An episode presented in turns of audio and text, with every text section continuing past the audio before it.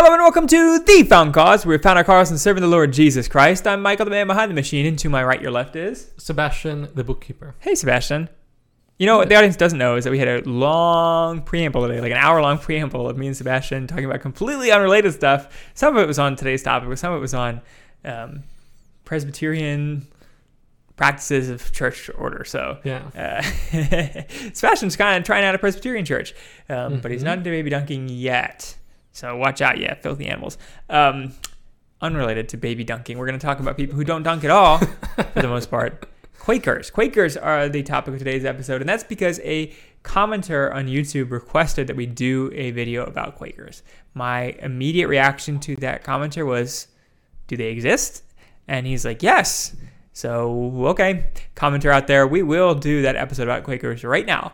Now, am I convinced they exist? No, because in the quick Wikipedia, you know, we got to figure out what Quakers are. Um, details we did for this episode. There's only like less than 400,000 Quakers in all the world combined, and half of them are in Kenya. So, do they exist? My answer is definitive no, they are gone.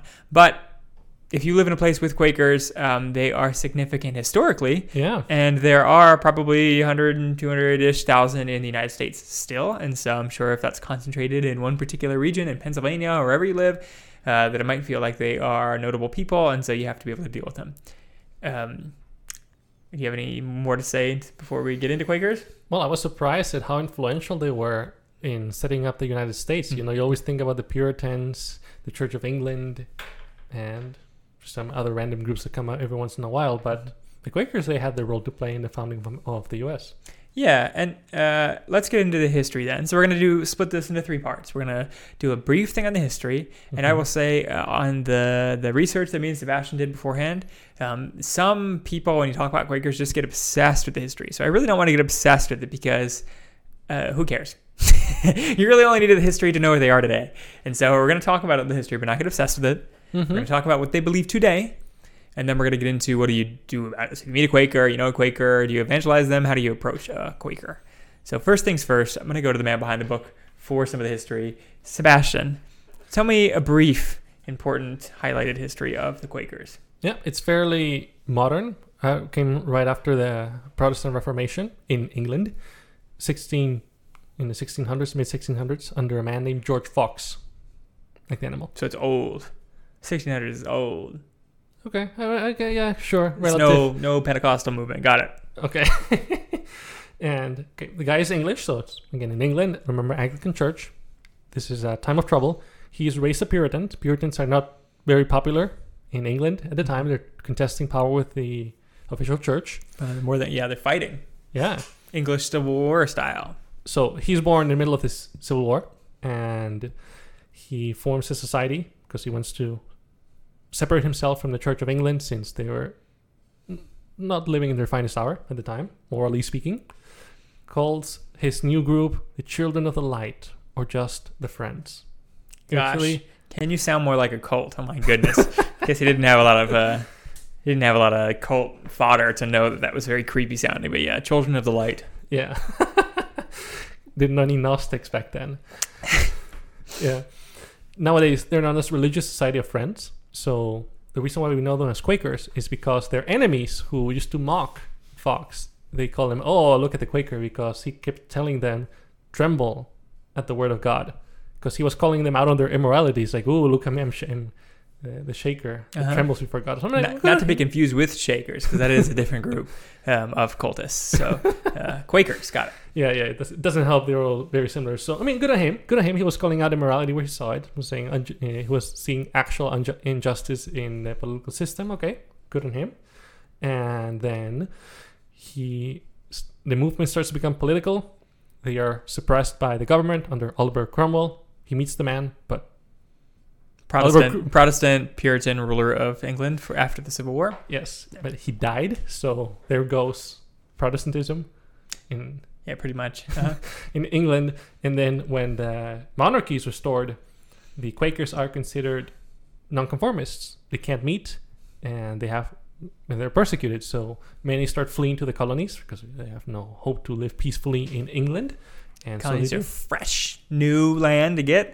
Uh, nobody's there except for the old engines. So Um, it's a good opportunity, a good good time to leave England. Yeah, so one of his friends, William Penn, in 1682, petitions to buy land for his for his Quaker people, and he eventually names the land. I think it was New Wales or Sylvania.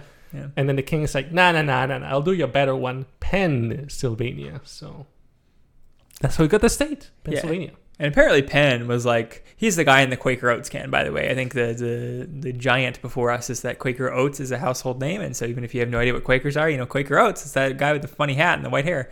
Um, that's William Penn. He's not like the Quaker, but he is. He's kind of the Quaker. I mean, when you hear about Yeah. Quakers, you think of William Penn.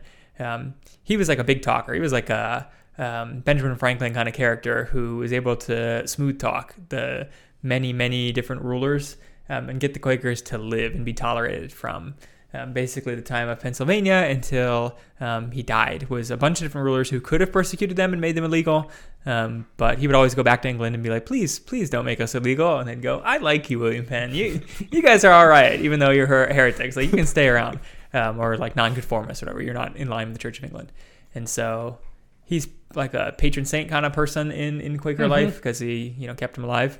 Um, but that doesn't really say anything about what they believe. So Right. The last thing I'll say is, eh, they are at least William Penn is so famous that in Peru, I don't know about other Hispanic countries, we call oatmeal quaker, Quaker. So it's like you want to have some quaker.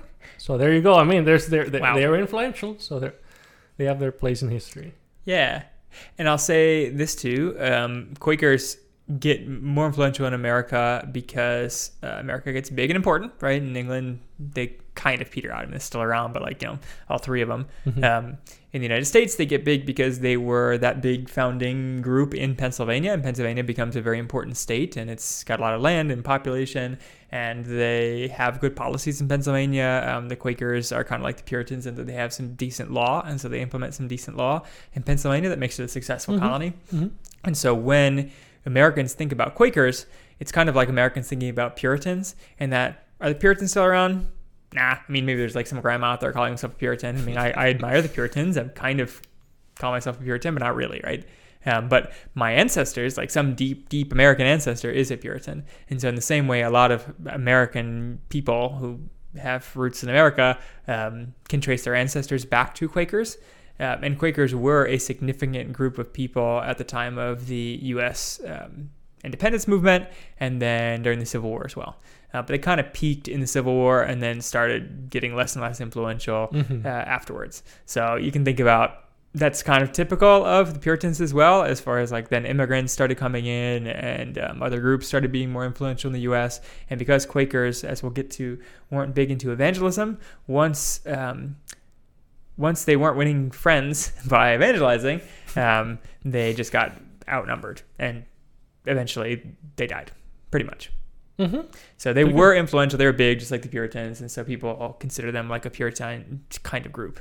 So that all said, it's kind of important to know what they believed back then. Like, was this a big, basically Mormon sect? You know, some totally non-Christian sect in America, or was it just another denomination? Like, who are the Quakers? And when we see them today in their diminished numbers, are we to flee in terror? You know, is it is it Jehovah's Witnesses style, like super cult, or are they just another denomination? What's up? Depends. That's the most candid answer I can give. Yeah. They have a lot of beliefs. It depends on which Quaker you're talking to. Are you talking to an evangelical Quaker?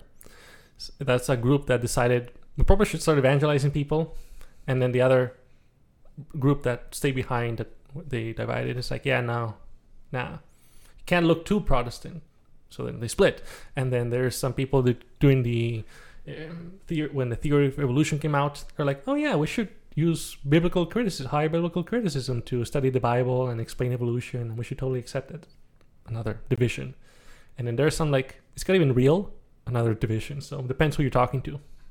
Yeah, I mean, if you like Wikipedia these guys, you're gonna get a lot of like every tiny controversy that's ever happened back in the 1800s, but none of the important ones that happen today. Um, I don't give a patoot. I don't think anybody gives a patoot about some controversy that happened in 1836 and then died in 1850. Like, who in the world cares about that?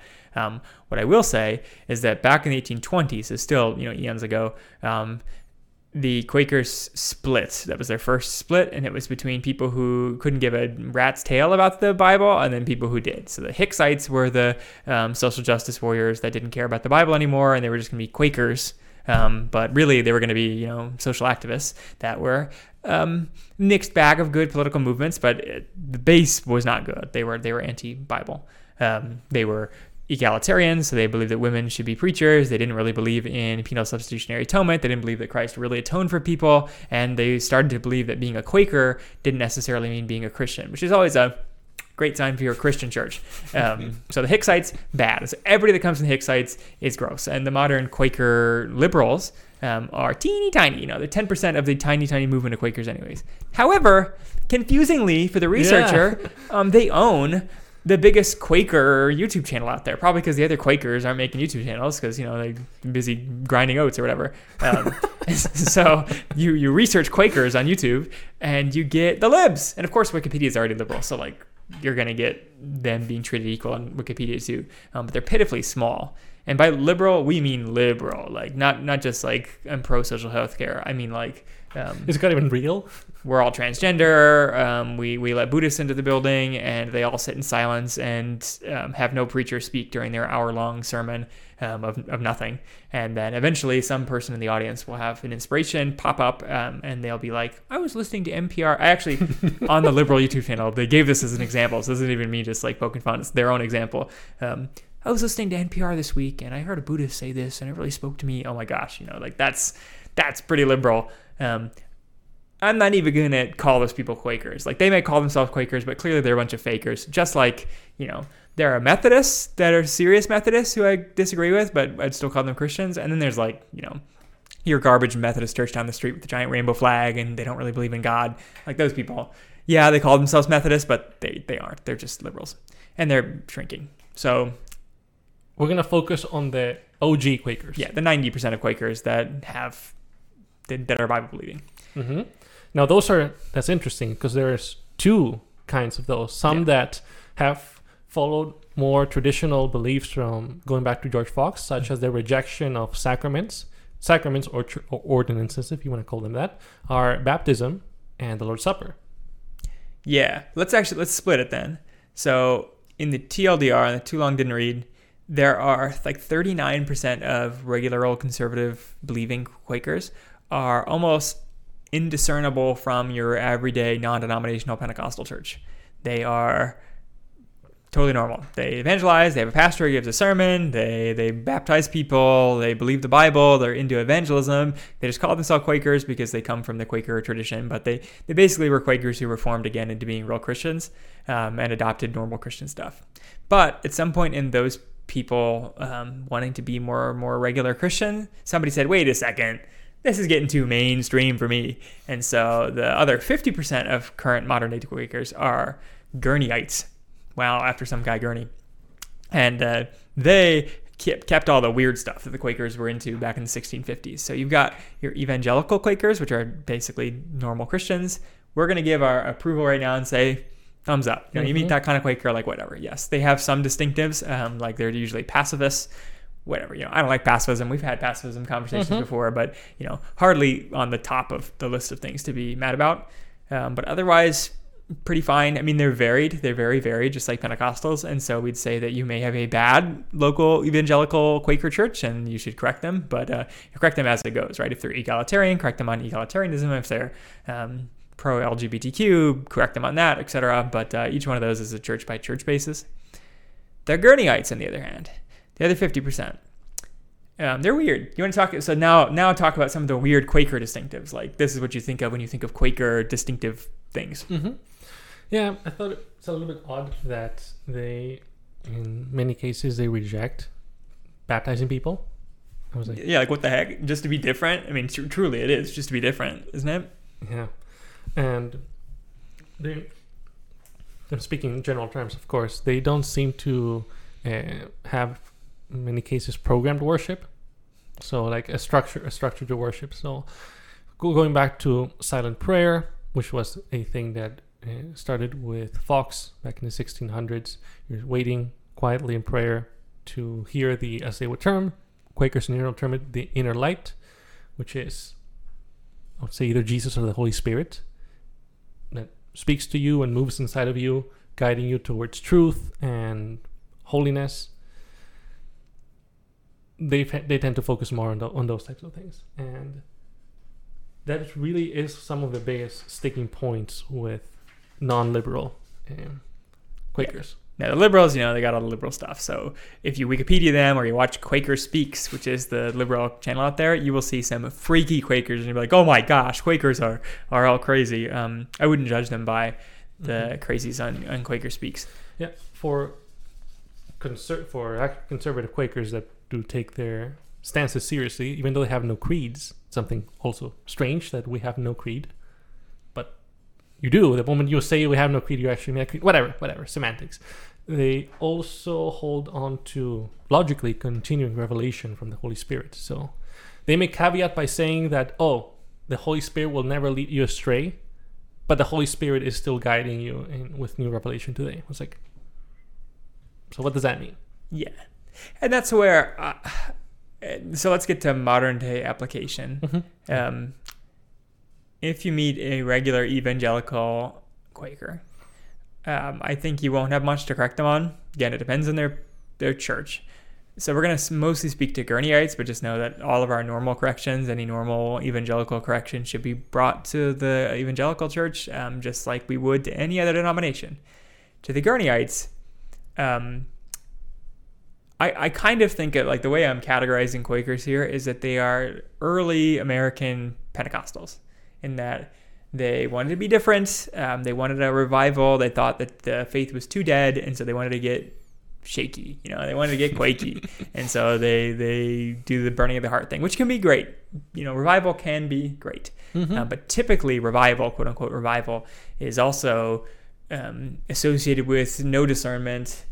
Because you threw away all the traditions of the church, you didn't replace them with anything good, and therefore all the wolves come. The wolves are like, smells like meat, red meat, and the wolves come in and start preaching a ton of false theology. And so that's why a ton of Quakers fell away to like no evangelism. It's why a ton of Quakers fell away in that 1820s controversy to just like social justice things, um, because there wasn't a lot of discernment. And because, like Sebastian said, one of their big core tenets was that you need to have a personal faith in Christ, and that meant um, listening for the Holy Spirit, which can be good, but can also be navel gazy, searching for a word of God, word of faith style thing where you're giving false prophecies and thinking they're true prophecies, and that just leads to to wolf eating up the sheep. I do have an ex- you may be saying, say, whoa, the Holy Spirit would never lie to me. And all that I've been prompted to move has been by God Himself. I would say, careful with that, because Satan can disguise himself as an as an angel of light. In Jeremiah 23, I did Yahweh speaking through Jeremiah. I did not send these prophets, yet they have run with their message. I did not speak to them, yet they have prophesied. So they're going on and on and prophesying, but God says, "Who are these people? I didn't even talk to them." Yet they're saying, obviously, the context is they're speak, they're trying to speak on behalf of God, but God is like, "I never spoke to these people." Mm-hmm. So it has there is precedent for people thinking that God's Yahweh, not some weird God, but God spoke to them, and it's like, "No, I haven't spoken to you. What are you talking about?" Right. And so the, those people didn't know that they weren't getting a message from the Holy Spirit. They thought it was from God, but it was not. Yes. And then also from First John 4, it stuck with me. Beloved, believe not every spirit, but try the spirits whether they are from God, because many false prophets have gone out into the world. And then you may be asking, test every spirit. How do we do that? Do we have a certain manual that we could use perhaps to like test spirits? We do. It's called the Bible. So every every spirit that speaks in accordance with the Bible is true because it's in accordance with God's word. We also have a command from Deuteronomy of the test of a prophet.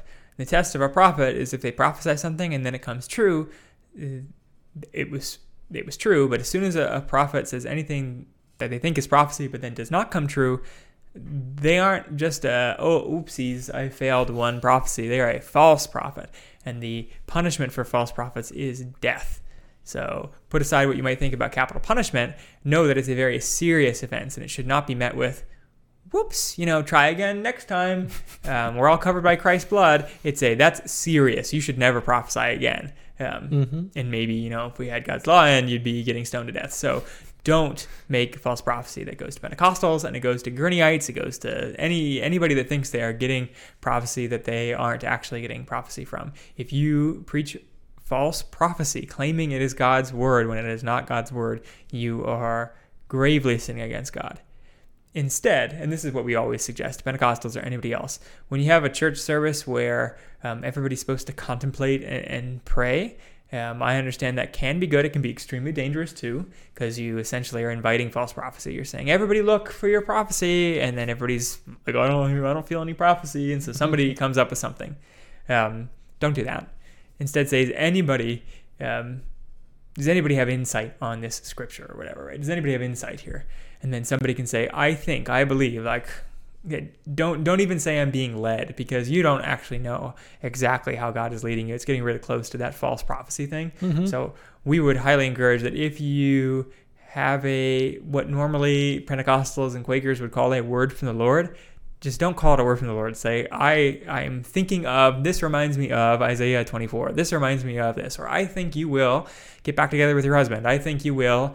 Um, make money next year you know you can say those things and they can end up being true and somebody in hindsight can say i think the lord was was really speaking through you there but don't presume that you speak for the lord um, as the lord says many a times uh, don't promise don't swear things and don't prophesy in his name Mm-hmm. for the lord's sake so that's a big thing to, to any pentecostals quakers don't do the false prophecy stuff Number two, so we're gonna we're gonna split the advice to meeting meeting uh, modern day Quakers into three. One is cut the false prophecy. So Mhm. if you're meeting Quakers, make sure that they know that false prophecy is a serious bad thing, uh, especially Gurneyites who have, like Sebastian's talked about, the really unique, weird Quaker things. If you go to a Quaker service, um, normal evangelical Quakers will have a preacher, and some Gurneyites will have a preacher. But like the distinctive Quaker thing is that there's no preacher.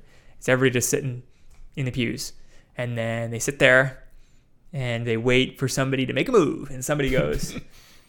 Shalom Aleichem dong. I'm feeling the word of the Lord. Here's some tongues. I don't think they really do tongues. Honestly, I don't think that's a big thing in No, Quakers, no. but uh, they'll just start singing a hymn and then everybody joins in or they don't because it's a really bad hymn and nobody wants to or they read out loud some portion of scripture that was particularly intriguing to them and so that environment um, is very prone to false prophecy as Right. you can imagine um, so anyways so if, if somebody's in that that's when you'd say you Mhm. know watch out for false prophecy it's a bad practice to have in your church Number two. Number two, uh, the Holy Spirit thing, man. The the anti-baptism deal, like the evangelical churches of Quakers, I've been very confusing here. The Quaker, the normal Quakers, the evangelical Quakers baptize, great, okay, regular baptism. Um, but the Gurneyites, some of them still don't baptize, and they don't do the communion. I'm, if you've ever heard my controversial takes, I don't know how important we. I think we overemphasize communion, but I mean it's part of you know eating and drinking of the Lord is part of His command. So I think in some way you should do it, even if it's not in traditional communion style. You should somehow commemorate the Lord's death and resurrection, um, but they don't. Uh, I think this is the bigger problem, bigger than the. I mean, the false prophecy is big because it's like a sin that's being overlooked. This one I feel is getting closer to the gospel difference between us and them, and so it should be taken much more cautiously and seriously. Because if you are a Quaker and you think that you don't need to be baptized by the Holy Spirit or in water, um, that's just straight up not the gospel. The gospel Mhm. says repent and be baptized. So yes, we absolutely believe. We've said it many times in this podcast that you can be saved without water baptism. Nobody is saved without Holy Spirit baptism. Mhm. And so, if you think that everybody on the planet has already got the inner light inside of them, i.e., they already have the Holy Spirit, um, you believe that everybody is saved. And that's not true. And Quakers don't usually believe in universalism. I mean, there's some like big libs who do, but whatever, I throw them out. Right. Um, if everybody has the inner light, then everybody has the Holy Spirit. Everybody who has the Holy Spirit is saved. So we you that cannot be true. That's that's universalist. Um, and there's many many scriptures that we could talk about that deny universalism, um, namely all the people that go to hell. Uh, so the the baptism of the Holy Spirit is an important step to being saved. Like it is the step to being saved. It's the proof of being saved. And so Quakers that don't discern that, that don't have a, a baptism of the Holy Spirit for specifically for believers and not just for everyone, um, that's a that's a very weird blurring of the lines of the gospel, and that there's no event that actually is your saving grace. It's just you always were saved kind of thing, which is Pelagian and, and odd. Yeah, I mean, what comes to mind is scripture from the book of John, and it's when Jesus talks about, you know, uh, knowing his sheep and his sheep know his sheep, know him, Mm-hmm. and then to the Pharisees he says, "You don't believe because you're not of my sheep." So there's two kinds of people: some that are with Christ, some that are not with Christ. And then to some Pharisees he even says, "You're of your father the devil." Right. I would argue that the devil doesn't have the Holy Spirit, likewise Judas Iscariot never had the Holy Spirit. So those people, they don't they don't inherently have the Holy Spirit or a presence or a form of Jesus inside of them. Mhm. Sure, they are in the we're all made in the image of God, but that doesn't mean every single human has the Holy Spirit living inside of them. Right. I would say. And that's why the rejection of water baptism is also disturbing because while I don't hold the super high opinion of baptism that um, others do, right? That are like, you need to be, you know, there's no salvation without baptism and it's the highest point of your life. Um, I do believe it, just like communion, is a command given by Christ that symbolizes your coming to Christ and that, that putting off the old man and putting on the new man. So if you don't do it, what are you saying about the the passage from the old man to the new man? Are you saying that there Mhm. never was that passage? Um, that's why it's very concerning to me. So I think that evangelical and even some Gurneyite Quakers do have a traditional opinion of you come to Christ at some point in your life and you hold to Him and you you, you are transformed by the Holy Spirit. But their rejection of baptism makes me wonder if they reject baptism of the Holy Spirit, which would be a rejection of the gospel. Right. Right. So that one I think is more disturbing. I don't think that they usually bring it all the way there, just like Arminians don't usually bring Arminianism to its full conclusion either. Um, but that one is the most important thing not to get wrong. Um, so uh, that's number two is to make sure that the person understands that there is a transition between the old man and the new man. And if they don't understand that, they really don't have a personal faith in Christ. Yep, and but baptismos, submersion in water. So then Jesus commands and baptize him in the name of the Father, the Son, and the Holy Spirit.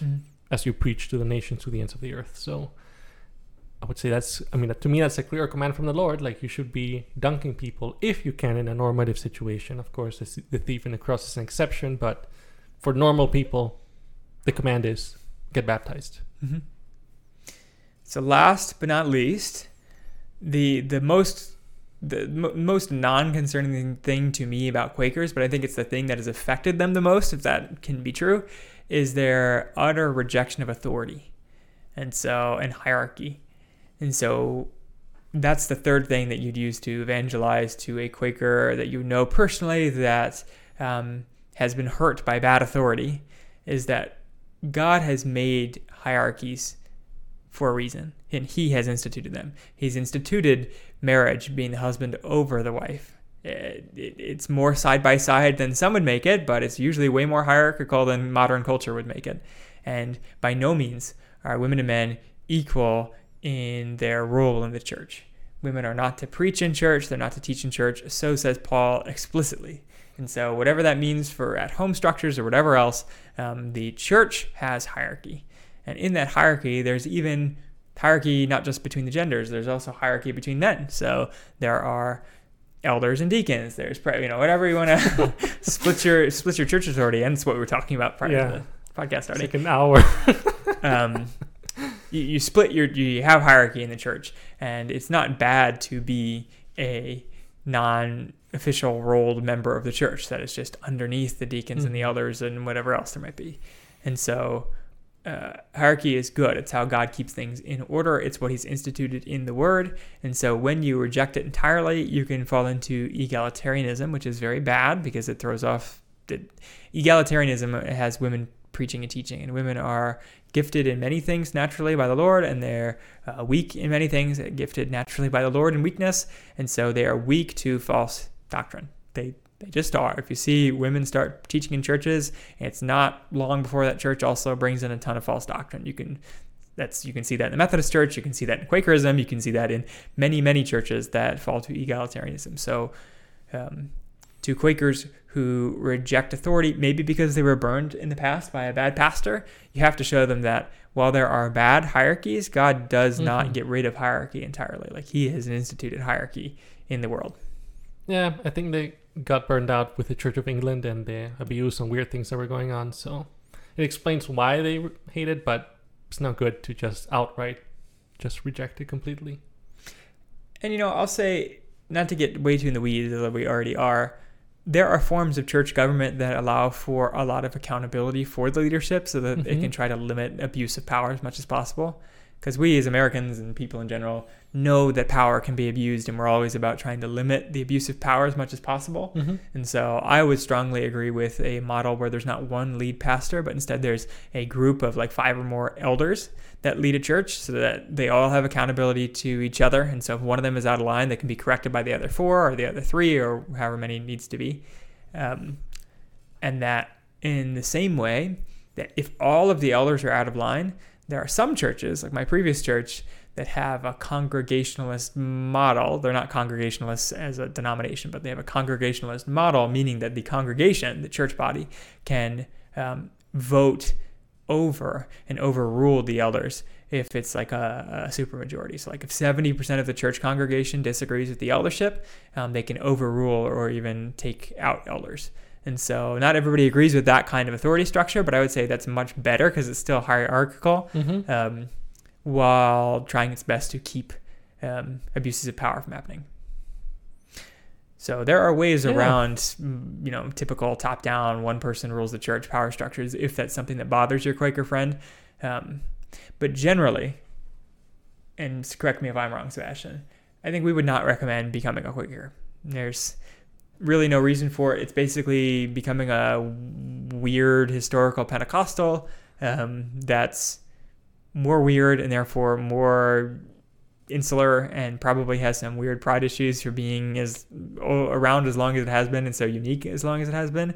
And there's basically only pitfalls.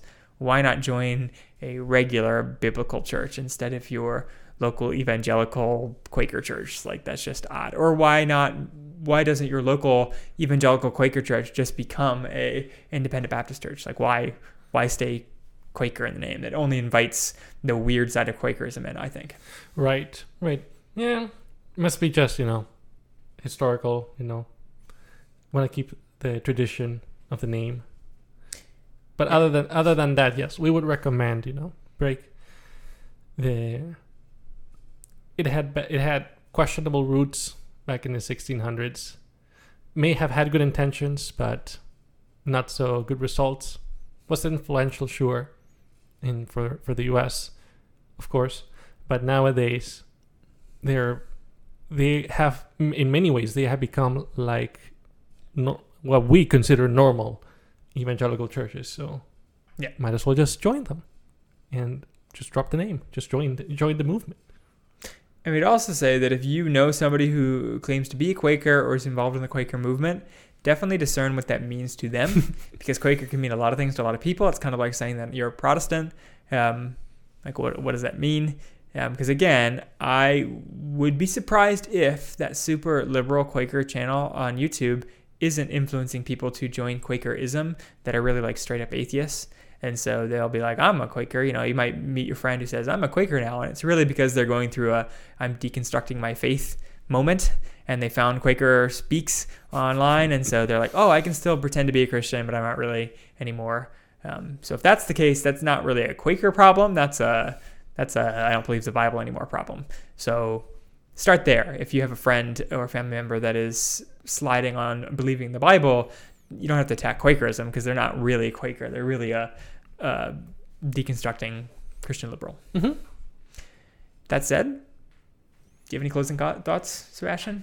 Quakers, oats, no hats. no we have great great food by the way Oh, you know what we were remiss? You know what we didn't say?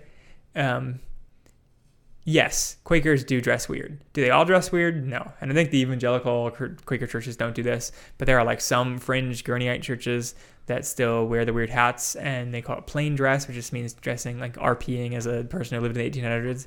Um, you don't need to role play. Um, that's just weird. That's really Amish.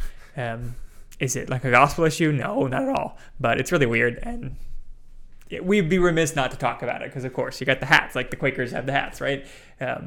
Modern Quakers don't usually do that, but there are there are some who still do the plain dress stuff. So if you look on Mhm. Quaker Speaks, you'll see like you know the transgender dude um, next to like the long bearded hat man, and you're like, who are these people? Um, that's just one of these weird. I wanted to RP as an 1800s guy and uh, um, and a transgender person, so the liberal. That's not. It's not a Quaker distinctive, honestly. Like they probably think it's a distinctive, but you know the Amish are already doing it, man. The Mennonites are already doing it, so you're not even that unique. And to be honest, the Amish can pull it off better, so don't try. I don't know. Yeah, yeah, you should Maybe- have seen the robes. Maybe you got a killer beard. I don't know. They still have the suspenders. This is true. This is true. Anyway, it's not in the Bible. There's you shouldn't require people if you're a Bible Bible believing Quaker church.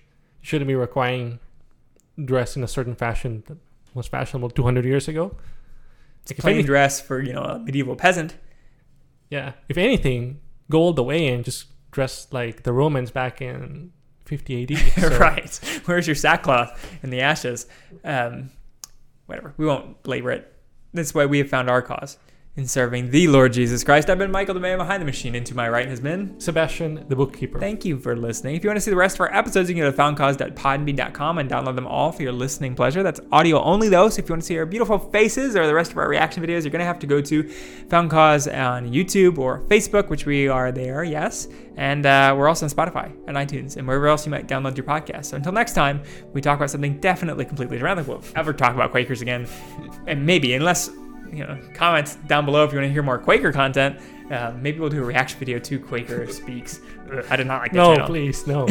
no, no, no. If you want to see me suffer, request it down in the comments below. I need like two requests of that because I really don't want to do that. Thanks for listening. Bye. Bye.